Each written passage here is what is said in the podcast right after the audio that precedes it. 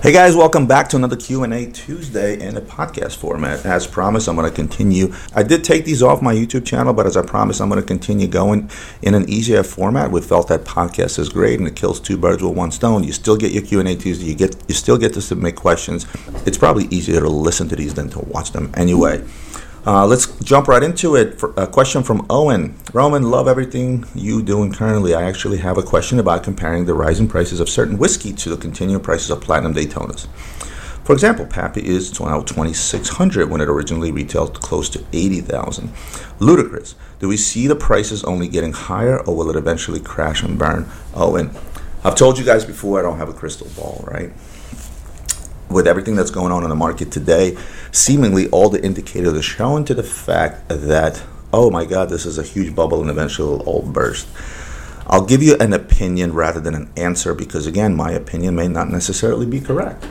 Uh, with the amount of money that's been printed out there and the amount of money that certain individuals, uh, and the amount of money that certain individuals of a high net worth, let's say, have made in the past, have made in the past year and a half, be it stock market, be it crypto, be it real estate. Today, you name it, commodities, doesn't matter. Today, you name it, if you put your money into anything a year and a half ago, right when COVID started and throughout COVID, you have made a significant return on your investment, and smart money has been doing and has been doing for quite some time now, right? Take an average individual, that can afford expensive watches, right? Nobody out there, maybe with except a few people, to not as smart is taking their last bit of cash and putting it into a watch, right? These things are expensive toys or passion investments, as a lot of people like to call them, even though I don't believe watches an investment. So here I am, and I have a net worth. Let's, nah, let's let's do easy math. I have a net worth of hundred dollars. And I follow all my standard practices of putting away for the future, such as college plans, 401k plan, uh, some mutual funds, a little bit of stocks, a little bit of precious metals, some crypto, some real estate. I'm well diversified within my investment portfolio for the future, when I'm getting ready to retire, for when I'm getting ready to retire, and keeping the fact that I have a lot of kids that I want to take care of, help them go through college, etc. And of course, every one, every single one of those investors will almost have those uh, what I call side investments, right? Where I put a little bit of money here short term and a little bit of money there short term, and you know make a nice hit, be it a particular stock or a particular crypto. People such as these, and myself included, we get nervous when the market is up right? And why you would say, well, why? If everything is doing well, it's because we're nervous that everything will eventually come down because we've been here for a little bit. We've seen the trends in the history. What goes up must come down, and economies are cyclical, and it kind of goes, you know, it kind of goes in waves, right? Eventually, everything goes back up. When things are coming down, we're actually not as worried because we know that eventually we have, because we know we have enough time for the stuff to come back up based on history, right? So what happens? We get nervous and we're like, okay, wait a minute, I have all this extra income that just came in due to the hot markets, whichever market it may be, real estate, stock market, crypto, whatever. Let me park this somewhere that I deem to be somewhat safe, right? So let me park it in some passion assets, be it exotic car, a rare car, a rare piece of art, a watch, if you will, or a few watches, right? Because in the very least, in the back of your head, you know, listen, the worst thing that can happen, maybe I'll lose 20% of the watches, but in the very least, I know I will most likely lose less than, than some of the conventional places that I have my money in, be it the stock market, for example. So this is what happens, you know, and people are starting to continually park this money in all these passion assets, whatever they're passionate for, sort of getting that false sense of investment, but is it? At the end of the day, if I just parked a million dollars in particular watches, blue chip stuff, be it Rolexes, for example, right? Odds are I'm not going to lose a whole lot, or at least I will lose a lot less if the Dow decides to go down 5,000 points. I hope you see where I'm going with this. And uh, and here's the thing whiskeys is another one, right? I actually collect a lot of bourbons. I'm very familiar with the prices of Pappy. I'm not sure which Pappy you're talking about, but depending on the vintage, the Pappy 23 right now is trading over $4,000. Some are trading for five, $6,000, again, depending on the vintage. The Buffalo Trace Antique Collections has gone through the roof. Bottles that retail for $108. Uh, depending on which bottle it is, anywhere from $800 all the way out to $6,000 per bottle, right? Uh, and again, I'm not going to give you a bourbon lesson here. I have a lot. I have. I'm not going to give you a bourbon lesson, but you have a lot of guys out there that are quote unquote investing into bourbon right now, seeing what's happening, right? But that's no different than investing anywhere else, with the exception these are passion assets, and these are actually assets that over time there are less of them. So the smarter money is actually in whiskeys because at the end of the day, they produce X amount of bottles in a certain years, just like wine, right? And once 70% of that stuff goes down the hatch. You know, there's less of it out there, the prices go up even worse. In fact, I will tell you this that uh, the Platinum Daytona comes nowhere close to that of what's gone on in the whiskey slash bourbon market, and that's a different topic for a different day. But I'll tell you one more thing I don't know how much longer this is going to last, and my opinion is that this may actually be the new norm. Lots of money got printed, lots of money out in the market, lots of money being made, and people spend money when they make money. And luxury goods sector has been booming like crazy, and I have a strong feeling it's going to be booming for a long time. I don't see an end to this anytime soon, and the biggest reason for that is reason number two is that Bottom line is, people that have a lot of money, they're just fucking bored. And to them, it doesn't matter if they're spending four hundred thousand dollars on a Richard Mille or five hundred thousand on a Richard Mille because that money, four hundred thousand dollars on a Richard Mille or five hundred thousand on a Richard Mille, they're bored. They want to do something with their money. They want to enjoy the fruits of their labor. So, I hope that answers your question somewhat, Owen. Next question, Roman. I'm considering buying either the new 41 millimeter Seamaster 300, but then I come across the new Tudor Black Bay 58. If you take price point out of the equation, which would you be more inclined to go with? This is my first luxury watch, and I want to eventually give it to my son without him thinking that's such an old man watch. Jericho. Well, Jericho, you know my answer to all these questions. You buy what you like first and foremost. Uh, personally, I'd probably go with the Seamaster. Uh, and as far as my son saying later that's such an old man watch. Depends on how old your son is. I see a lot of customers out there buying a watch as soon as their son or daughter are born saying oh this is something i'm going to pass down to them.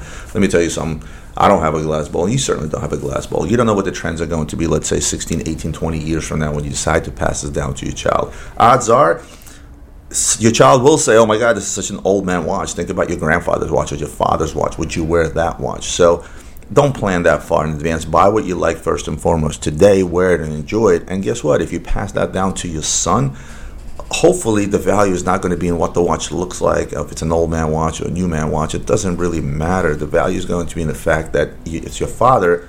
The value is going to be in the fact that it was passed down to your child by his father. The value is going to be in the actual passing down, right?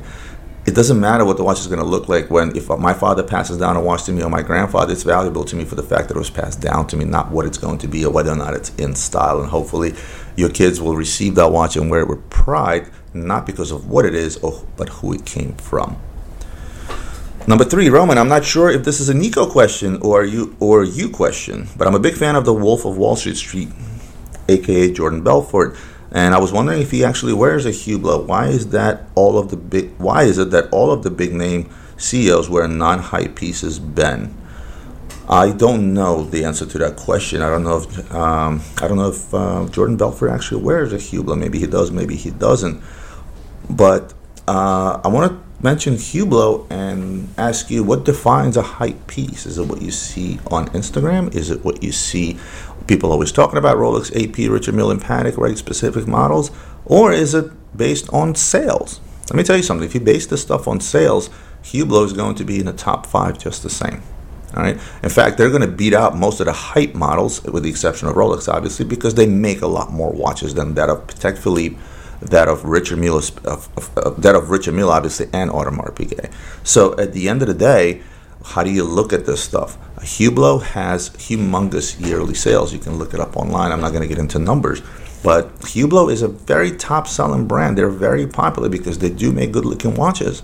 And I've said this numerous times, no offense to Nico, I know he hates Hublot, but I love Hublot. We sell Hublot here all day, every single day. People request them, we buy them up, we sell them, we stock them.